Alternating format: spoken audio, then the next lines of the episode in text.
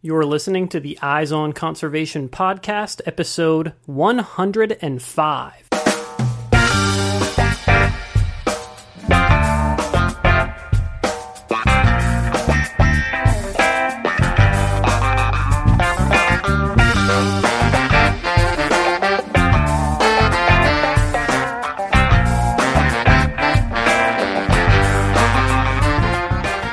Welcome to the Eyes on Conservation podcast, where we bring you engaging conversations about conservation issues from all across the globe. I'm your host, Matt Podolsky. Today's guests on the show are Ari Herman and Liz George. Ari and Liz both spent extended periods of time living at Standing Rock, North Dakota, and participating in various ways in the fight against the Dakota Access Pipeline. Liz has a background in wildlife filmmaking, while Ari, who contributed to our last podcast episode about Standing Rock, is an aspiring writer and a journalist. Both of them were living at the camps at Standing Rock during what was probably the most tumultuous period of the movement thus far, from mid November through early December. We talked with Liz and Ari about their personal experiences at Standing Rock from the moment that they decided to go there to the moment that they left after the Army Corps of Engineers denied the easement for the pipeline to cross the Missouri River. Let's jump into the conversation. My name is Liz George. I am 26 years old. I'm from the Detroit metro area and I've worked in the film industry for a long time. I most recently was working in South Africa in wildlife conservation. My name is Ari Herman. I'm from Northern California. I'm 31 years old, and I uh, work as an aspiring writer, um, which means I have a lot of part time work on the side while I um, get a career started. Thanks a lot to, to both of you for coming on the show and being willing to share your perspective.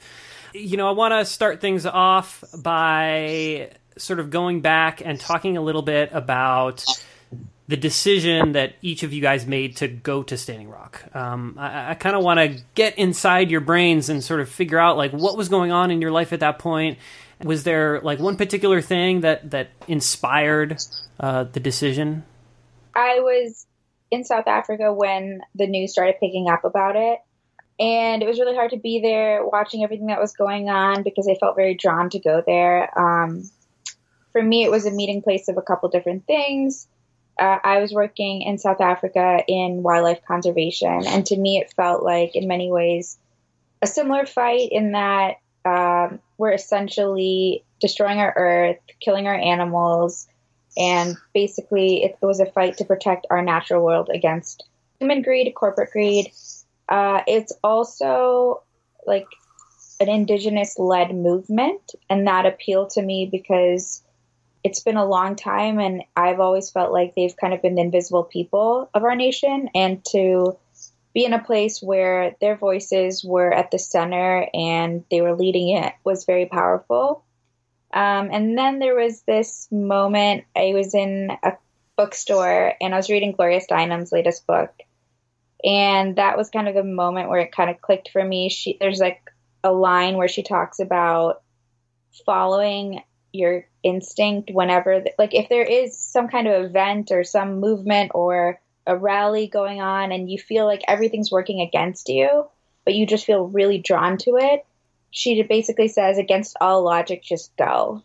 And i read that and i remember thinking like st- like standing rock just popped into my head and i was like i have to go. And it was this weird really powerful calling um, that I didn't fully understand. So I basically got home from South Africa and like packed my bags in a day and drove out to Standing Rock. Ari, how did that decision come about for you? I feel like our um, we have this sort of conscience or higher sensibility about things that can sometimes feel like a little whisper, and I felt like I had that hit me really strongly one evening in particular. I had just moved back from Seattle. I'd been pursuing a publishing internship and living out there for about six months. Um, my sister had a kid and I really wanted to go home and I felt called home. Basically in my heart I wanted to be closer to family. And uh, but I was having trouble being here and like having um, I love where I'm from and I want to stay here but there's there's not a lot of calling and real personal purpose for it. So I went out with some friends one night and I had recently heard Amy Goodman's report about uh, the dogs attacking the natives and it was just feeling horrible because being in this country as uh, an American citizen, a beneficiary of uh, colonialism. It feels like this sort of skeleton in the closet, like something really terrible that happened at a holiday years ago and nobody talks about anymore. But like, it's like being in a gang and you knowing that the gang kills people and that uh, you benefit from it, but you personally don't kill people. And that sort of is how I describe like the Northern California like lefty mentality. It's like, well, I didn't personally do it, um, but I also feel like we're beneficiaries of state policy, and this is an example of state policy with a very racist tone to it.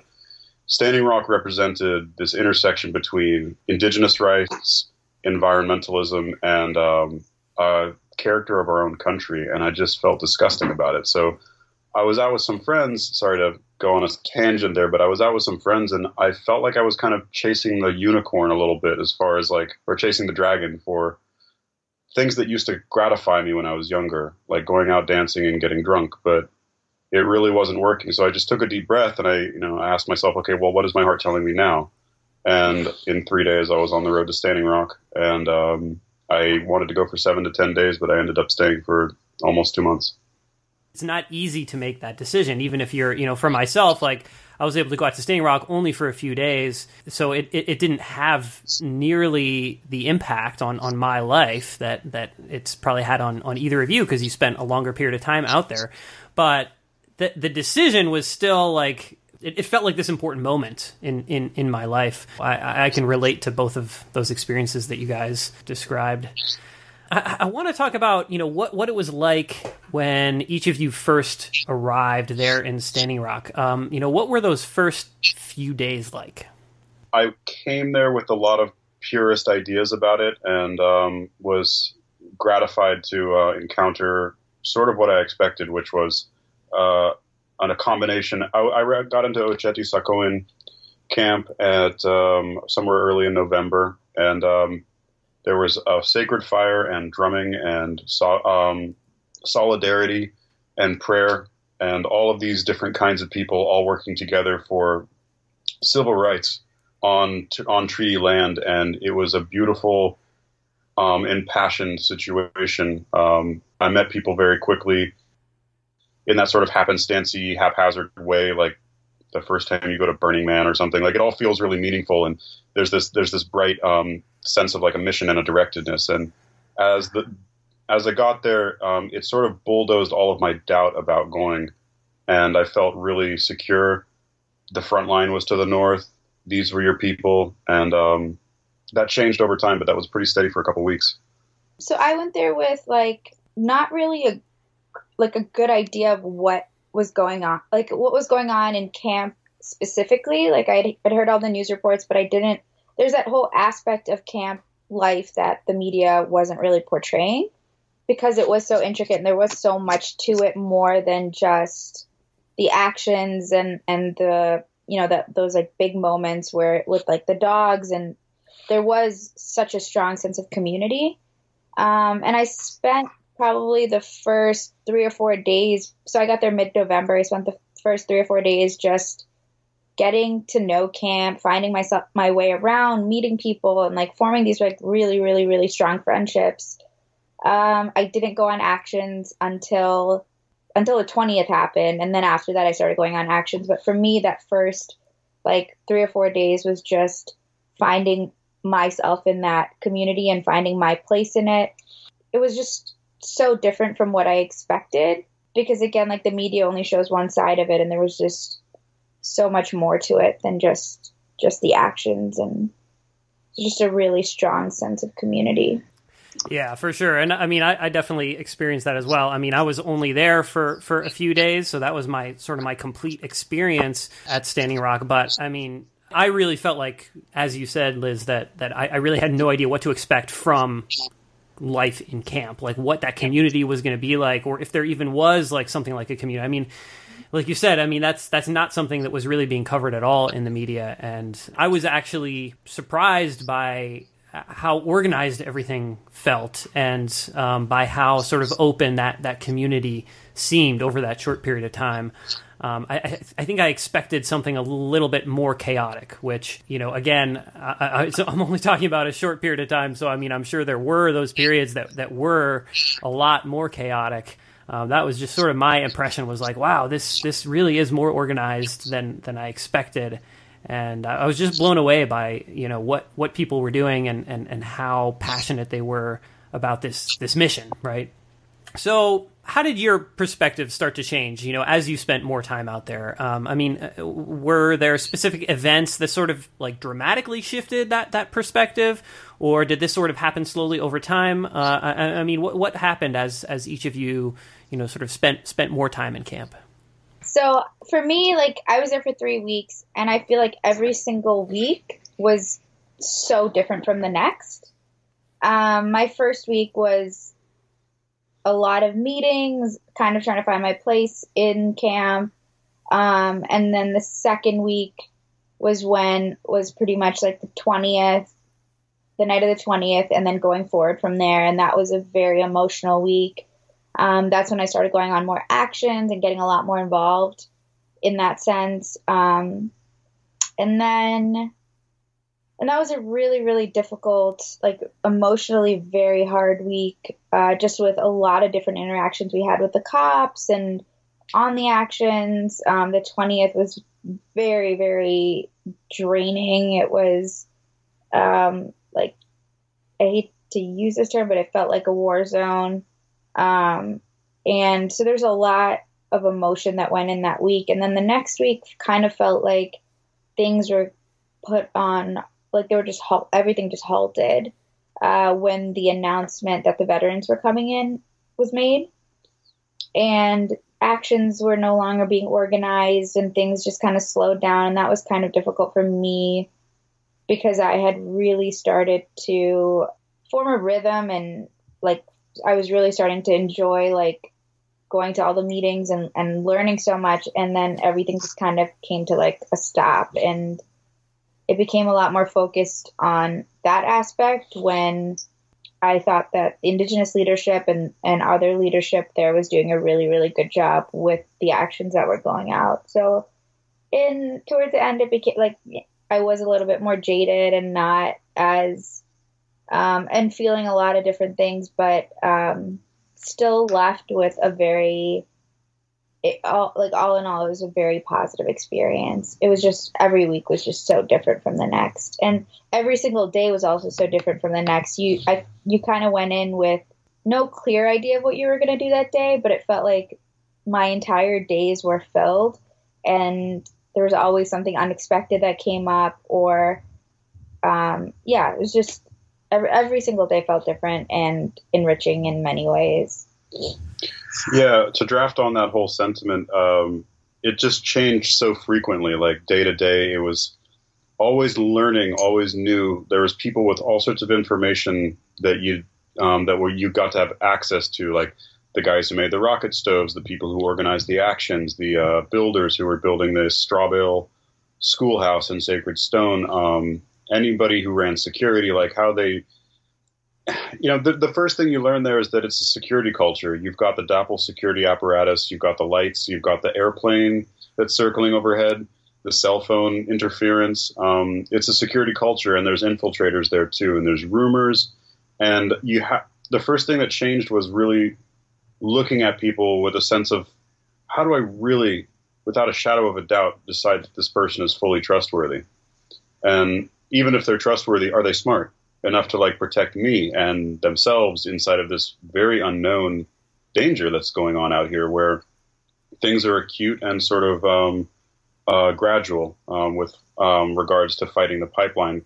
You're challenged with unexpected things like an action. Suddenly, you're going to go on, and you know, then you're standing arm in arm facing riot cops and an LRAD cannon, and there's people around you taking your photograph, and you're you know you're trying to figure out if this is actually an effective way to stop a pipeline or is this you know is this just a really bad idea? But um, it changed a lot. I like liz you you get to the end of your day you're exhausted. You uh, you worked really hard you ran around you saw a lot of people um, you had a lot of amazing altering conversations and then you sleep like a baby. Mm-hmm. Um, and it was honestly one, like you know you're sleeping like a baby with like this creepy airplane flying overhead that's like you know low, low buzzing you um, without its lights on in a no fly zone and no, nobody in the world knows about it because you know that the optics are being controlled by the corporate media that wants to turn it into something that the American public can really understand in a simple way, which mm-hmm. is, you know, the poor natives are, you know, being oppressed by this situation. Like we could got control of the story when, you know, there was a real strong understanding that this was not only was this um, happening, uh, but it was not. It was definitely not original. This is not. This is like some. It's like your history book coming to life and realizing that it never stopped. Mm-hmm. You know, this is an extension of that stuff. So, um, putting the whole story together was what became a lot of my experience. Like I felt like for the longest time at Standing Rock, I didn't know what I was looking at, and I just kept on like every single day waking up from my ignorances, and um, by the time I left, I felt like I had a pretty good handle on it, and I was deeply emotionally exhausted, and I had been kind of post traumatically scarred from a couple of really rough things I saw, and I just had to go to take my space and wait for what's happening now, which is the Trump presidency is receiving the punted ball from the Obama administration from when they denied the easement on December 5th. Um, and then we're going to see some evolutions in the movement itself. But um, yeah, I'll be leaving tomorrow for that. So. And I definitely want to sort of get into like next steps and and you know next steps as far as the movement is concerned, and then also specifically for each of you and like you know where you guys are sort of headed next. But but before we get there, I just have a few more questions about you know the the time that you guys spent at, at Standing Rock. Liz, you know, you you've mentioned uh, November twentieth a few times as sort of like a turning point for you and and the experience that you had there. What happened on the twentieth? Backwater Sunday. Yeah. So for for me, like um, I was down at the medic tent, and I actually play. And this is like kind of an example of how everything just kind of shifts, and everything is so unexpected, and your ideas of what's going to happen are so different from what actually happened. So I had actually planned on going to bed early that night. I was thinking like 6 7 p.m. early bedtime and I went to the medic tent to get something, and that's when they started bringing the first like casualties in. So they basically were just like people were screaming for medics, and I had no idea that anything was going up on the going on up on the bridge. This was probably around like 7 p.m. And the first people that came in, I think, were like hit by rubber bullets, tear gas, maced. So my friend and I, we we like ran to my car. I grabbed my cameras and we went up there and when we got up there, it was just chaos. There were people. I mean, they, they at that point they were hosing people down. They were throwing tear gas canisters. It was just extremely chaotic. I got hit with tear gas several times that night. The second time was really really bad and that was like my first experience ever being tear gassed um being tear gas sucks yeah really sucks yeah and like the the first and i actually got the worst. So I got hit really bad the second time um because I was so close to it and I just like dropped to my knees, dry heaving, can't see, uh almost feel like I'm I was paralyzed and it was th- so there's like little moments to me uh, that night even as like chaotic and scary and and horrifying as it all was um there was a kid I'd washed dishes with the night before uh, and it was all like very, you know, we had, we had spent like four hours washing dishes in the cold, greasy water, and it was the worst. But it was so funny because we were all like joking about it, and we had a great time. And I didn't know it at the moment, but he came he came over to me and he grabbed me and like pulled me out of there and gave me water and made sure I was okay. And um, later on, I realized it was him. But it was just moments like that where pe- everyone was kind of looking out for each other. And there were people who were saying like, you know, so a guy came up to me and said something extremely positive and just reassuring, um, something along the lines of like, "I'm really glad I'm standing with you on the bridge," something along those lines. And but I was there till probably like four in the morning and um, mostly just sh- like shooting and um, recording what was happening. And then about like I think four in the morning, I took a couple people back to camp that had been maced, hit with rubber bullets, and tear gassed, and then came back to check it one more time, and it, had kind of died down at that point. I think it's like five in the morning, and it had died down.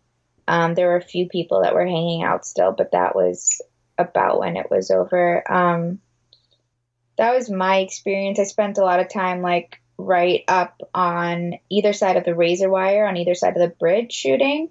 Um, try to stay out of the the line of the water, but one of my closest friends was like, and we got separated when that tear, the second tear gas canister came really close to us, and that's what when we kind of split up.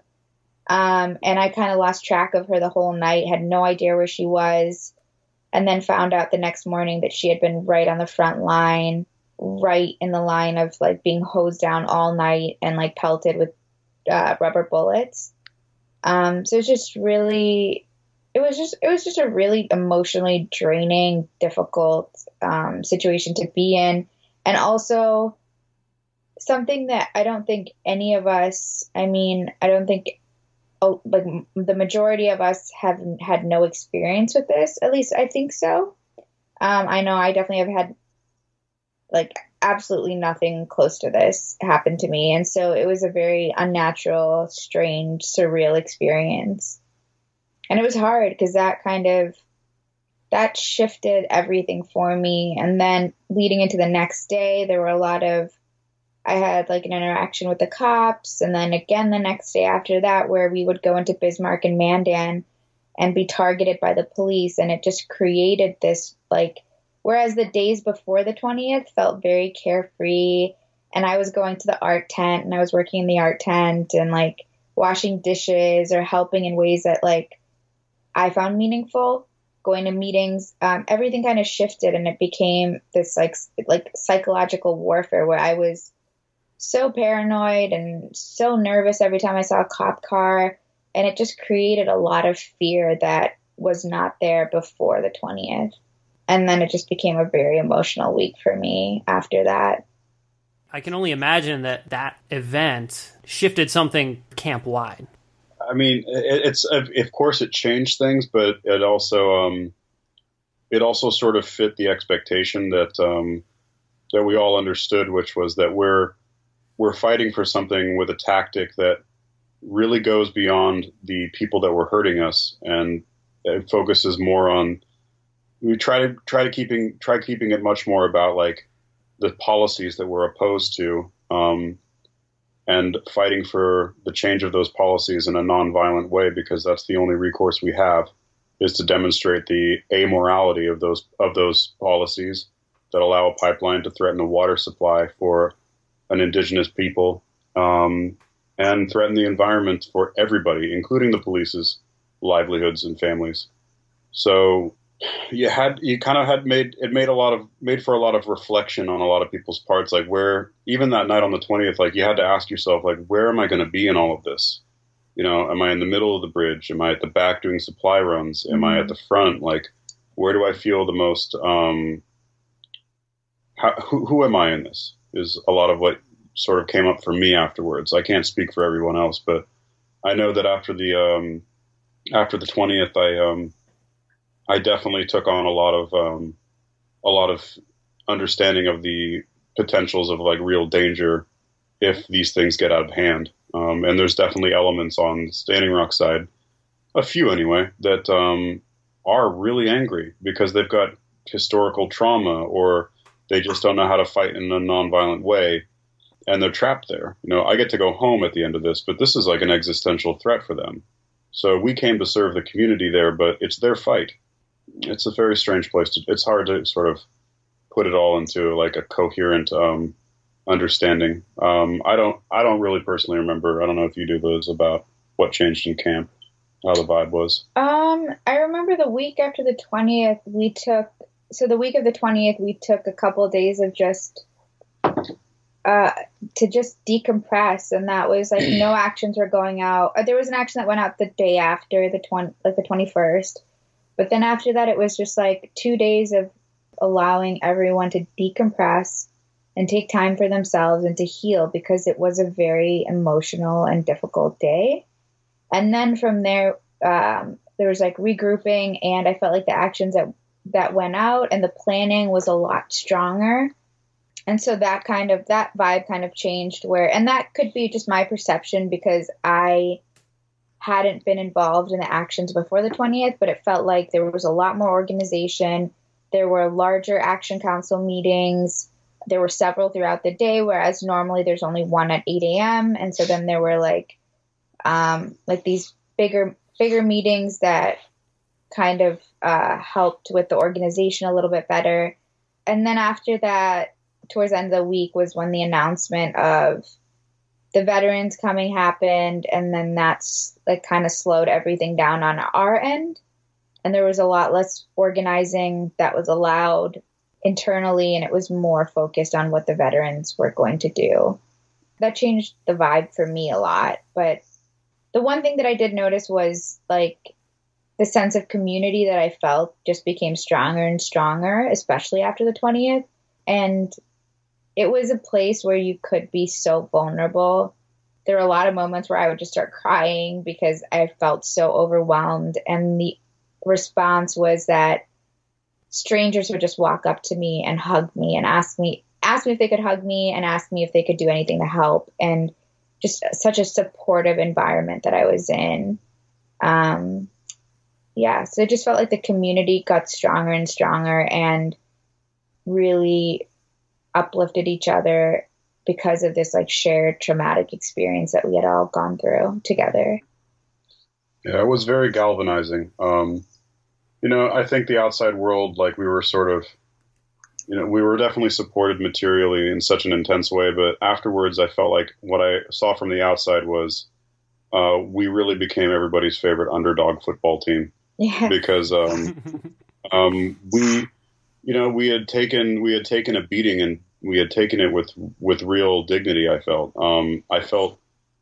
You know, but was what kind of, I had this like internal dissonance where it was difficult for me to accept the praise from people about being there um, and saying that it was brave because there were times that night that I felt like a coward. Like Mhm. it was scary as fuck. Excuse me. Um, but uh, you know, you're getting you're you're seeing people get smacked in the head with with canisters, and you you know, and tear gas makes you feel like you're drowning and being burned at the same time.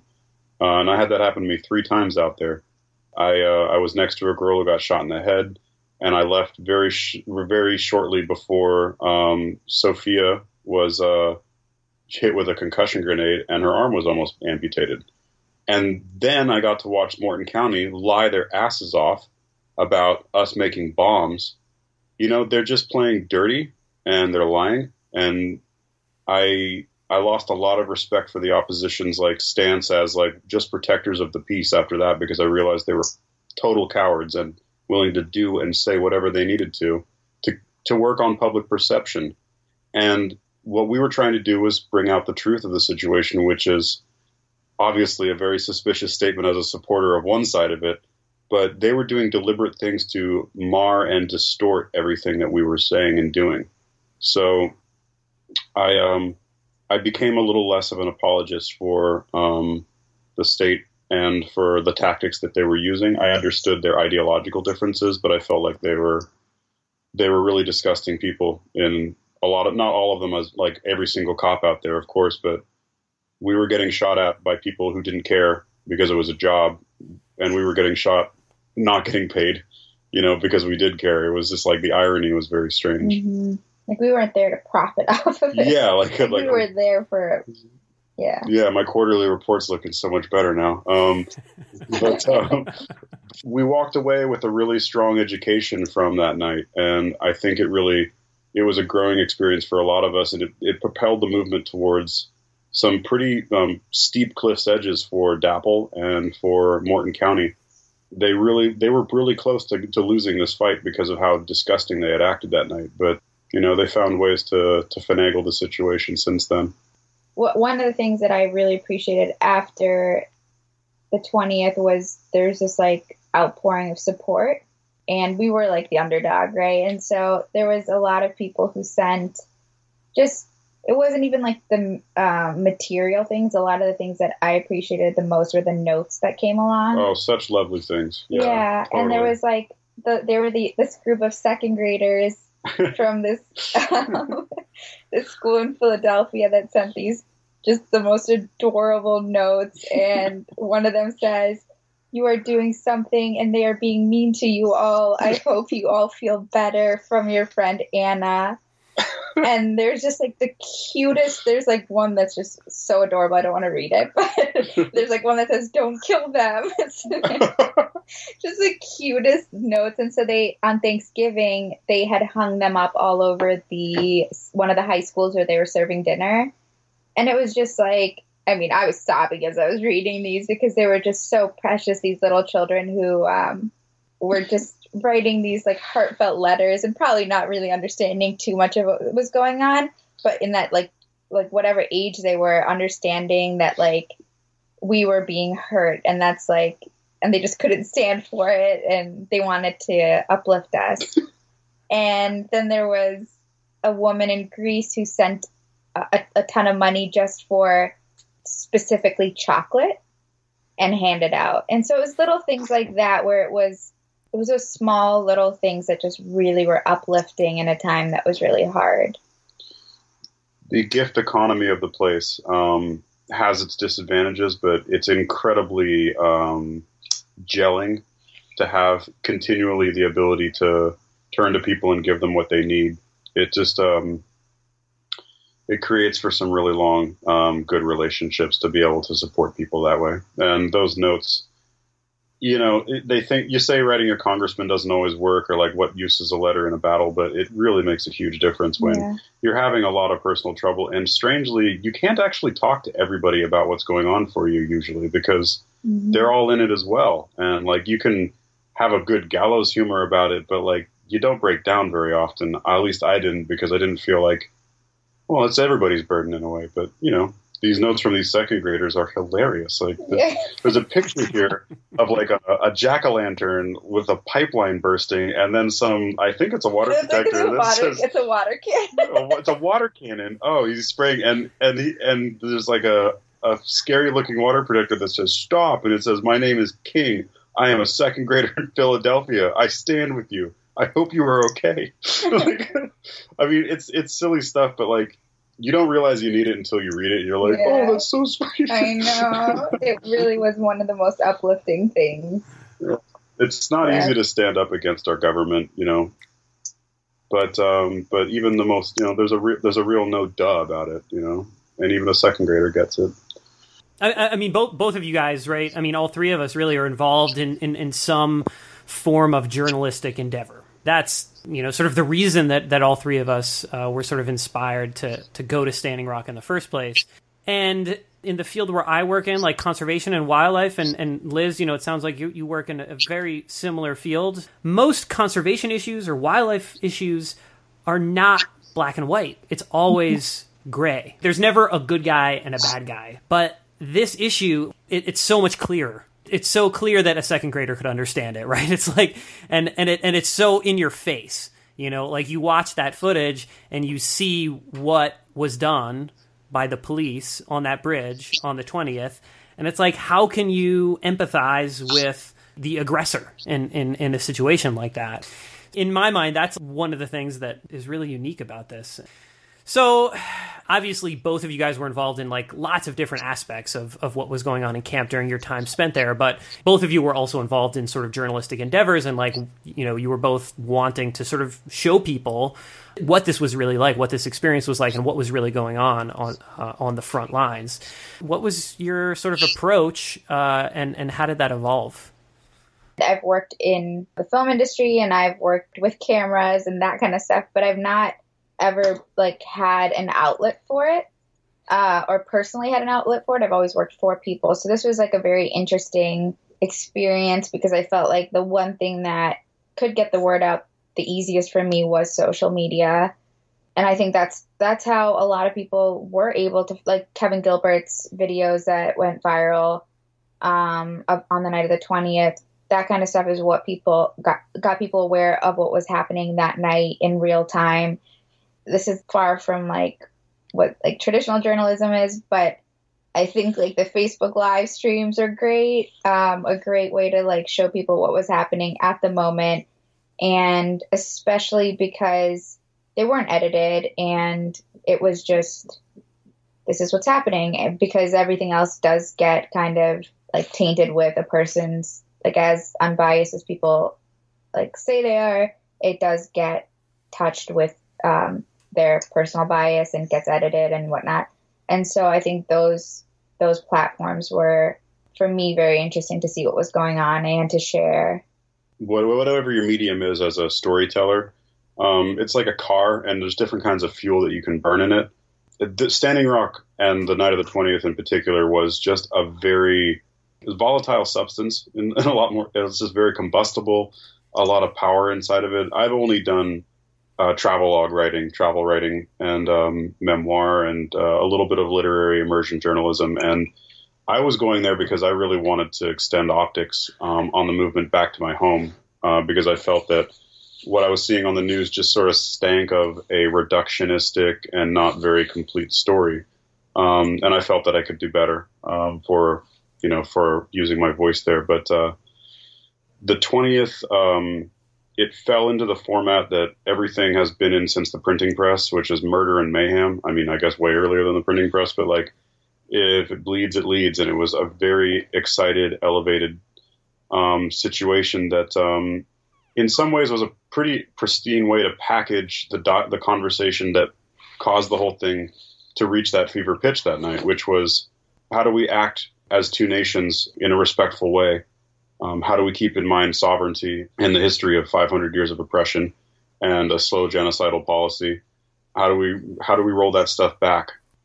I think that it's it reminds me of the film adaptation when he gets to the close to the end of it and he says uh, it's all been very thinky and thoughty and then the he, um, he's been writing a book and then this character says you, you need to go back there and put the action in and um, the actions were really the most um, were the most potent encounter with um, with the real um, difference in uh, policy here. Like the night of the twentieth was was completely um, put on by people who didn't have organization. They learned that there was drilling going on, and it felt like now or never, and we just all went. But all the other actions before that, largely that I had been on, had been really organized, tight, little organized affairs that um, had leadership and uh, and in and out, and it was a very different kind of feeling than like just people freaking out like their life depended on it because it very much felt that it did. Ari, you actually became involved in the official media team for the uh, Oceti Sakowin camp. And I mean, I, I, think a lot of people don't even realize that there is an, an official media team uh, uh for the camp. Uh, uh, I mean, how did you sort of get involved in that? And then, you know, what was it like to to be a part of, of that group of people? it was like being inside of some sort of archetypal schizophrenic brain or something. It was really weird. Everyone had very different temperaments and like automatic ways of reacting to situations and um, how they approached the particular stress. Um, how it happened for me was I was at a meeting at Sacred Stone, and I uh, I commented that I felt um, it was un- that it was not a good idea for us to cease doing actions as had been recently reported. We were going to stop actions for 30 days, and I said that's crazy. Like we're we're we're capitulating, we're folding. This is bad news. Don't do it. And uh, I said that at a meeting, and um, in the course of that meeting, I met this woman who uh, needed help on a website she was developing. So I worked with her and the next day, when I was working with her, my email got compromised, and I reached out to a reverse IP service to see what the uh, where it had come from, and it was the state of North Dakota's servers that had done it.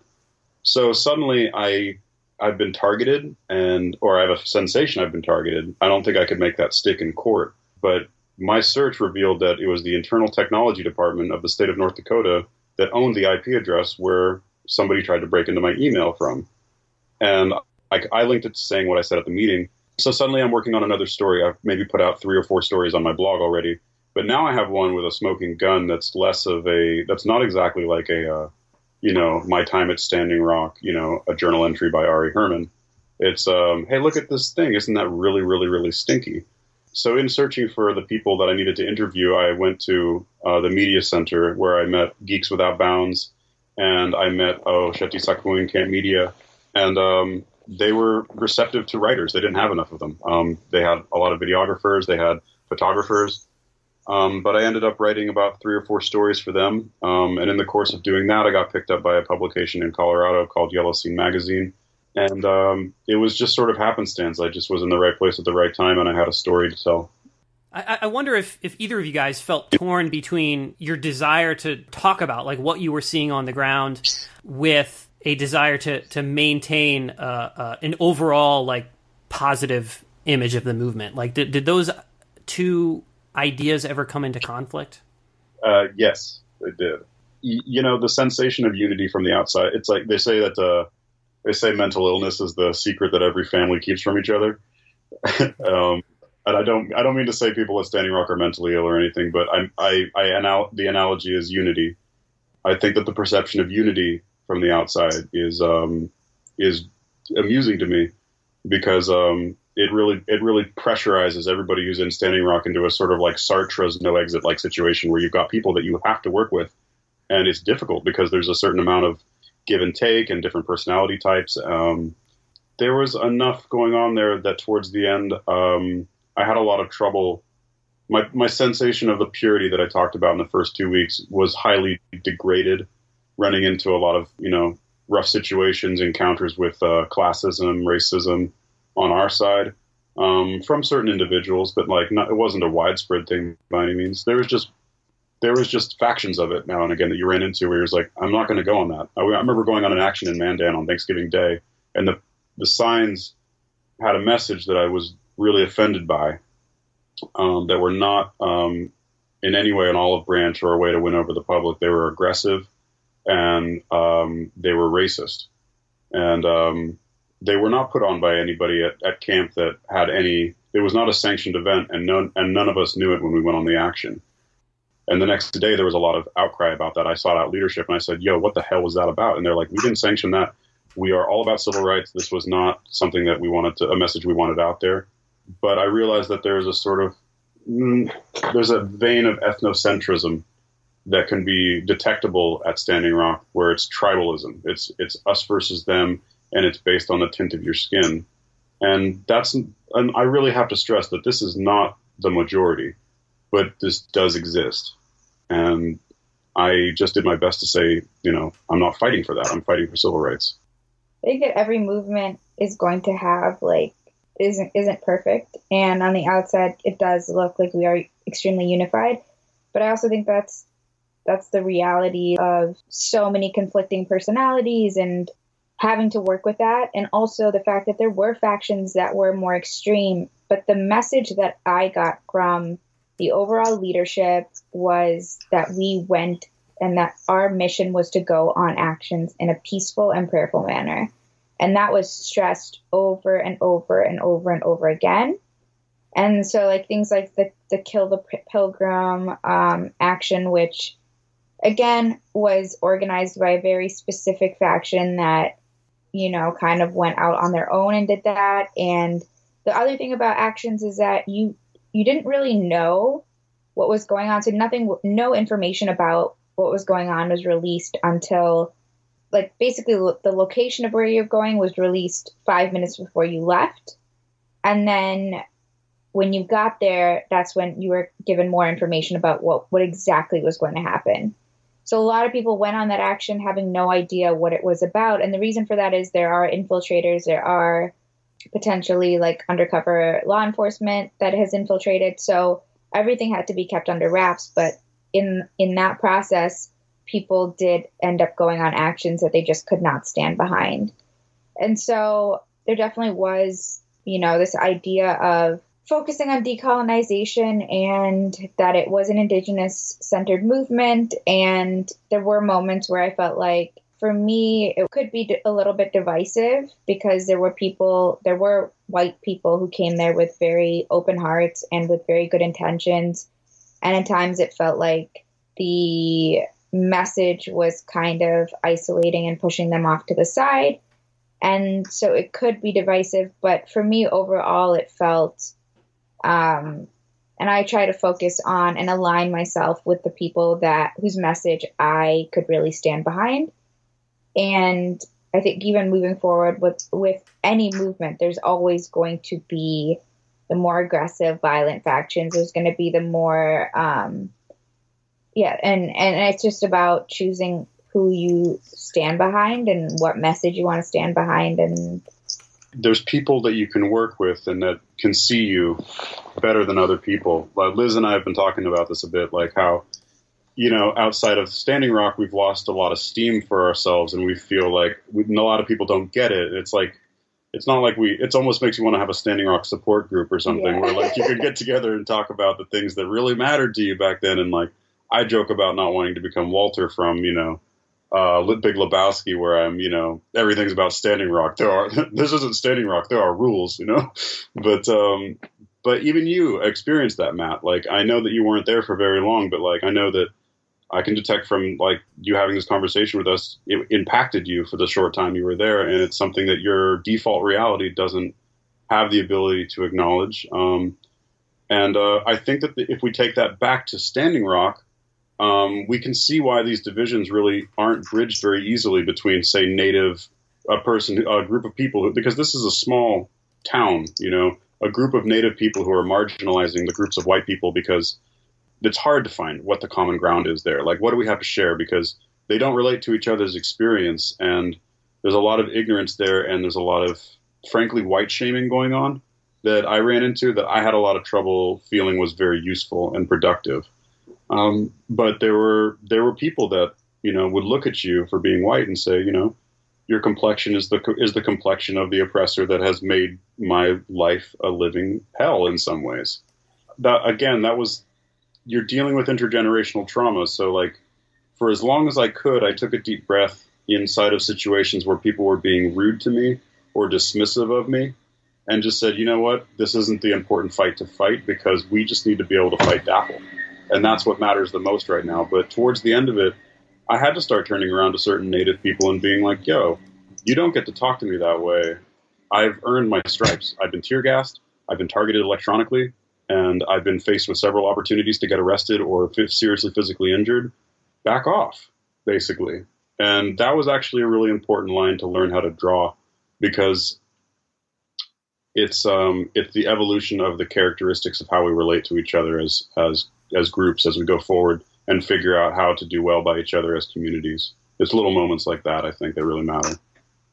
I mean, also speaking to that, like I didn't have quite that experience. Um, I'm also not white, but at the same time, I met a lot of like indigenous leaders and uh, members of the Indigenous International Indigenous Youth Council who had a very different mindset than the people that like Ari interacted with, where they were that like the color issue was never a thing. Um, they talked a lot about how this is the first time that we've all stood on and one of the indigenous youth council leaders she was crying as she was talking about it she was saying how this is the first time we've all stood on the same side of the fight together and this is a big moment and um and then i and so like i had i think for me it was a lot about just finding the people that whose message i could accept and who were focusing on unifying. And I also think that in a lot of the meetings, like there were certain aspects that could feel divisive, but there was also a lot of focus on making it inclusive. And um, I think you just had to figure out where to go and who who to hang out with no two people ever agree on everything right? And i mean i mean this was a, a, a, town right? I mean this became the largest living space for humans on the reservation so i mean there, there's that to consider just like it's not possible to get however many thousand people together in one place and have them all agree on anything right right but I mean, then the other aspect to it is that all of these people are undergoing this unbelievably stressful daily situation.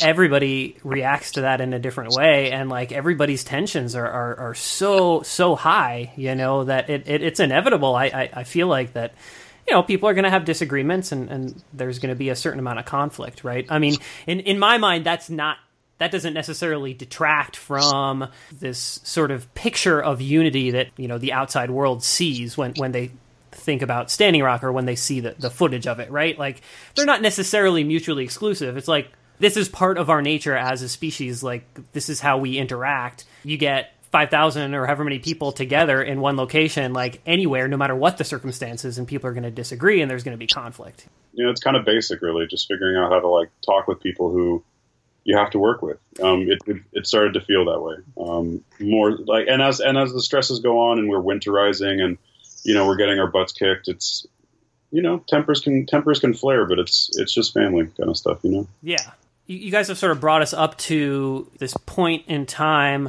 when it was announced um, that that the veterans were going to come and, and provide this this support. That short period of time between when that was announced and like when uh, the veterans actually showed up, um, I mean, there was a, a, like a lot happened within that period of time, um, and, and, and I'm sure the environment in, in camp was was very tense. I mean, sort of anticipating this this like really large scale dramatic action and like the largest influx of people that that had had come into the camp up until that point. And then like right at the height of that to have the army corps of engineers you know make that announcement. Um, i mean what, what what was that like and what was sort of the feeling in camp like leading up to that? And then you know once that announcement was made. I think the veterans said they were coming out first. Yeah the veterans were going to come yeah. on the 5th and then the army corps said that they were going to evict us. And there was this feeling of do we like for me there was a big feeling of do we stay on Oceti or should we move over to Rosebud which is on reservation land? So there's a little bit of that was a that was an issue that came up. Like the timetable for the veterans arrival stepped up. Tulsi Gabbard deployed with 2 to 4,000 cl- troops and Wesley Clark and um, Jr. this uh, this very different atmosphere descended on the camp. The personal risk element that sort of gave you that sense of like oomph um, got really um, lessened. Like I remember going up to the to the front line to the bridge. Like you can go up to the bridge whenever the hell you want to if you're like in this movement because it's really like yours to make the initiative. And I got turned back by veterans who were saying there's for my protection, and I was like, what the hell? That's what they say to me. Like, why are you telling me to turn around? Yeah. Um, and I felt like that changed the vibe for me. Um, when the easement was denied, um, at first I cried because I was I thought for a second it was victory, and then I took a few. I went outside, smoked a cigarette, and I realized this is exactly um, the kind of thing that can be such a liability. Is like you really want a victory so badly that you'll take a false dawn instead of like instead of actually waiting up until morning. Mm-hmm. Um, it makes it so like when you have a strong emotional reaction to something that's happening to you, it almost like makes you automatically suspicious that it's been engineered to yeah. like make you um, do what the crowd is suddenly doing, which is like they're all hurting suddenly one direction, and you're like, whoa, whoa, whoa, why are we all why are we all backing up? Because exactly what um, what happened, what I was afraid would happen after I heard was that it would be lose saliency in the news cycle because everywhere the world was saying they've won. CNN said the pipeline will be rerouted. That is a lie. That is just that's the, or it's totally shitty reporting. I mean, they they should be ashamed of themselves for saying that that's like a certain thing that's going to happen. Um, because I knew that in 24 hours um, it was going to be out of the news cycle because it would be less important. And there's a lot of important things going on in the world.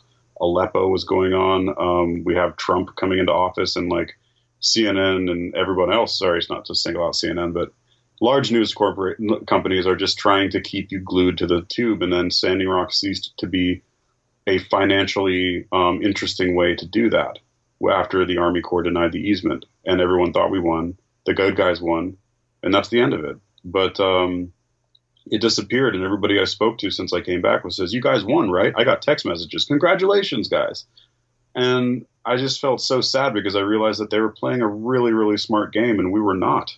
You know, they they made a really good move, and we couldn't we couldn't get ourselves back into the move into the middle of things and um, and uh, then when the veterans left and the winter really set down upon us, um, it was mostly just like a it became a fight for survival more than it became a fight to stop DAPL. And that's when the you know that's closer to the time that like I started running into bad interactions with people because I think that it got really stressful. I think people realized what had happened, and then there was a lot of fear, you know, fear on our side. Like, what do we do next?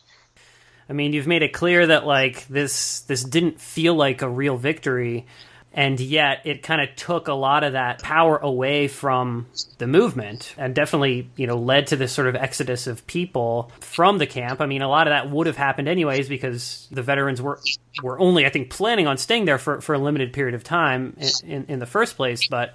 I mean, what what was it like to see that, and then what was it like to to make that decision yourself to leave? it was hard to see it. Um, it also coincided with a huge blizzard, And so I think that was another reason that a lot of people left. I left shortly after the announcement, um, mainly because camp felt like it had just kind of, like everything was kind of dying down in terms of actions. It had it had felt that way that week when, like, prior to the veterans arriving, um, the camp led actions were kind of stopped and the focus was on the veterans. And so it felt kind of like it was hard to find purpose.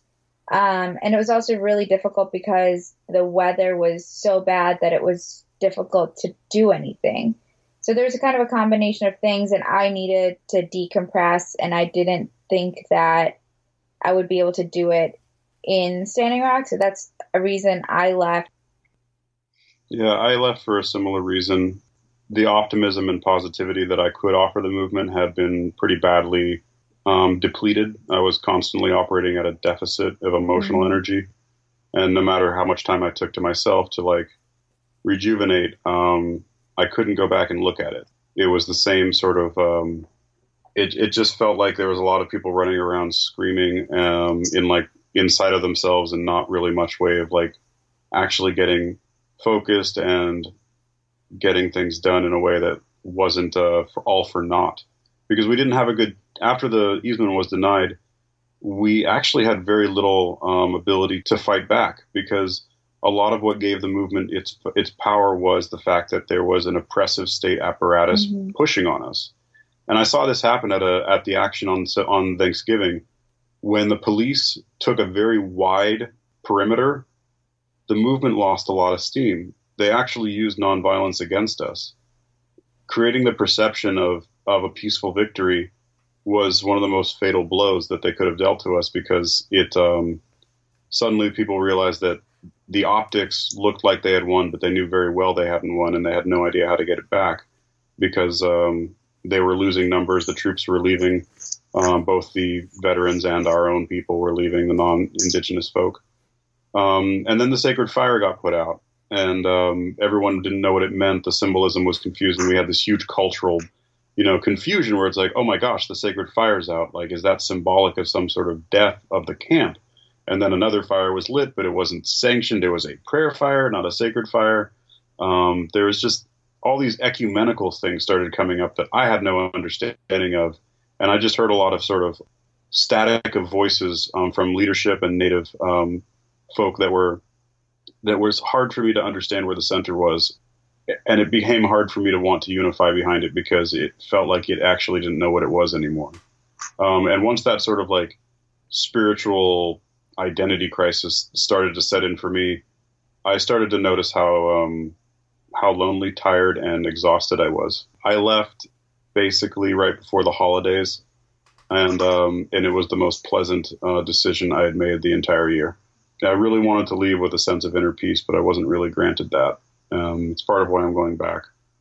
For me, there's a lot of guilt and shame in leaving. Um, totally.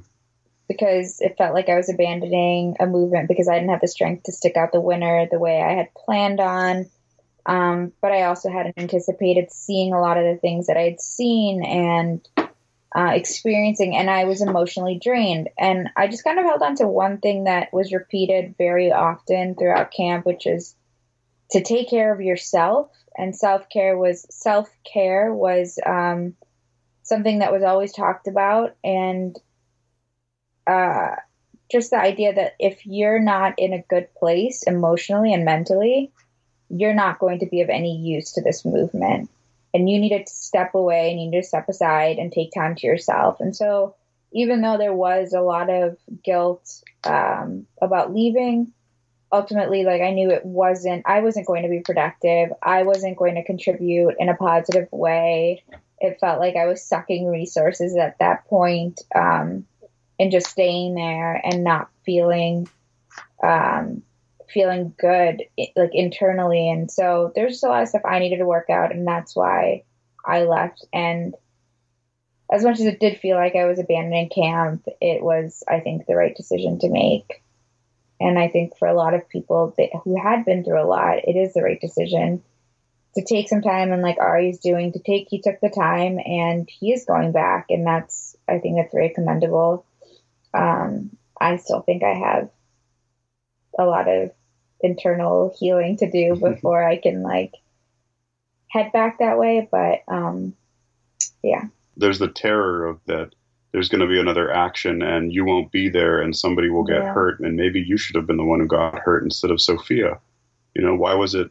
Was she the person who walked into the path of that canister because you decided to call it quits early that night? Mhm. you know there's these questions that come up about the fates that work around us and um, it's the kind of stuff that can drive you a little mad but you at the end of the day you do have to practice self-care because we're doing a movement that has to do with the the care of the planet and yet we're I, I ended up being a chain smoker while I was out there living on coffee and top ramen and like and, and and cynicism and gallows humor and um, lots of dark humor that just got darker to the point where you know I quit cigarettes on New Year's and uh, I'm feeling a lot better about life. But I'm also trying to think about when I go back how to not let myself fudge it on self maintenance, which is what I did for seven weeks out there. And then by the time I was done, I was a freaking wreck. Ari, you've mentioned that, that you are heading back for inauguration day, so maybe you can just talk a little bit about you know what you've been up to these past couple weeks and, and what you sort of hope to accomplish by by going back to Standing Rock. we Liz came out from Detroit to do. We spoke at the ACLU yesterday, and um, I just loved being able to speak to people who really wanted to know about this. So thank you as well for giving us the opportunity. Um, I'm thrilled to share this conversation with Liz because she's a really great storyteller, and um, uh, she she gets where she she gets that crazy far off land that we both came from in, in a way that's that's really helpful, and, and I'm excited to do the work. We have another one tomorrow at uh, Guayaki, uh, Yerba Mate, in Sebastopol. And then I'll be leaving on Sunday in a uh, 1996 T100 with four wheel drive. I mean, do you have do you have any idea what to expect when you get back to Standing Rock? No, um, I think it's going to be hard, to be honest, uh, but probably very educational in a way that's important.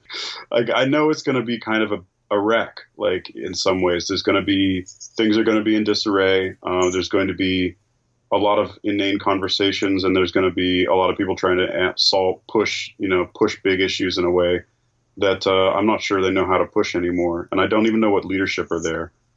Trump's inauguration, I, what I believe is going to happen is he's going to reverse the Army Corps' decision, and um, we're going to have that point where we're moving Ose- Oceti Oyate um, out of the area that it was at on Army Corps land, and that's going to lose the front line. So between the loss of the front line and the reinstatement of the easement, um, Energy Transfer Partners. Potential reinstatement of the easement. I'm this is this is Ari's fantasy land. I appreciate Liz qualifying that I'm coming from a very subjective, potentially pessimistic reality.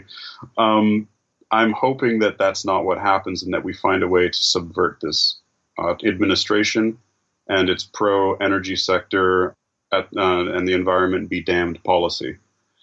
So that's what I'm expecting is going to happen. What is actually going to happen at Standing Rock, I have no idea because every single day at Standing Rock, I was surprised by what the hell happened. Um, and that's part of what I'm hoping that will happen is what I'm not expecting. we'll see. I don't know if and when I'm returning to Standing Rock. My kind of goal for the next several months and year is to find causes wherever I am, and um, whether I go back to Standing Rock or not. I think just for everyone to find causes that they really care about in their local area, because that's how we're going to change things. we have to start taking stewardship because we cannot look to our leaders to do these things. We can organize in a large group of people and we can know what's right and wrong without having somebody else to come into us and verify it. At Standing Rock, the most important aspect of the whole movement was the active spiritual expression of land based religions and to say, this is something that is important here and now in this land, and I am connected to this land, and this this land needs me to be its steward we prayed constantly. I really can't emphasize enough how important. I'm a secular person. I had no I had no concept of prayer in my life, and it gave it to me. Yeah, and it gave it to me in a way that like I appropriated a system of prayer using sage and um, cedar and tobacco, but that can translate differently in my own environment. And if I want to burn whatever the hell I want because it's going to give me at least the ability to drop in and what happened to me when I was on the dance floor, asking myself if I was gonna, you know, if I was gonna stay in California or not, was really a question of whether or not I was going to listen to my heart or I was going to just sort of be, you know, capitulate to not having a relationship with uh, that side of my life. And I'm really happy I went out to Standing Rock, if only for that thank you to both you guys for, for coming on the show and for having this this discussion with me. It, it's an emotional topic, right? And I was asking you guys to sort of tell me about like your personal experience uh, uh, with this very difficult experience that you guys went through. And I, I, just I really appreciate this discussion, and I appreciate you guys being so open with me about all this. Thanks, Matt. Thank you for continuing to support the effort. All right, that was our conversation with Ari Herman and Liz George. Standing Rock water protectors, as well as environmental and civil rights activists. I am extremely grateful to Ari and Liz for sharing these stories about their personal experiences at Standing Rock. Both of them went through some traumatic experiences, but they walked away with a sense of empowerment that they couldn't have gotten anywhere else. The perspectives of people like Liz and Ari are particularly important at this point in time, a period in which it is so critically important to learn from what happened at Standing Rock. Despite the extensive mainstream media coverage that this movement received towards the end of 2016, it remained quite difficult to get a sense of what things really looked like on the front lines.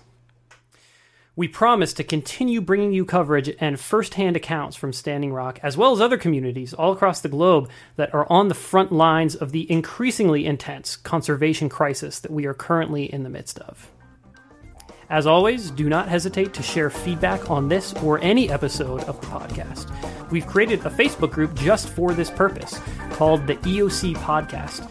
So follow the link on the show notes page and join in the conversation. Those show notes can be found at wildlensinc.org slash EOC105. That's W-I-L-D-L-E-N-S-I-N-C dot org slash EOC105. If you enjoyed this episode of the show, you can subscribe via iTunes or the podcatcher of your choice. You can also leave us an honest rating and review on iTunes, which really helps new people discover the show. Just search for Eyes on Conservation in the iTunes Store or follow the link on the show notes page. The Eyes on Conservation podcast is a production of Wild Lens. Today's episode was produced by myself, your host, Matt Podolsky. Our theme music is by The Humidors.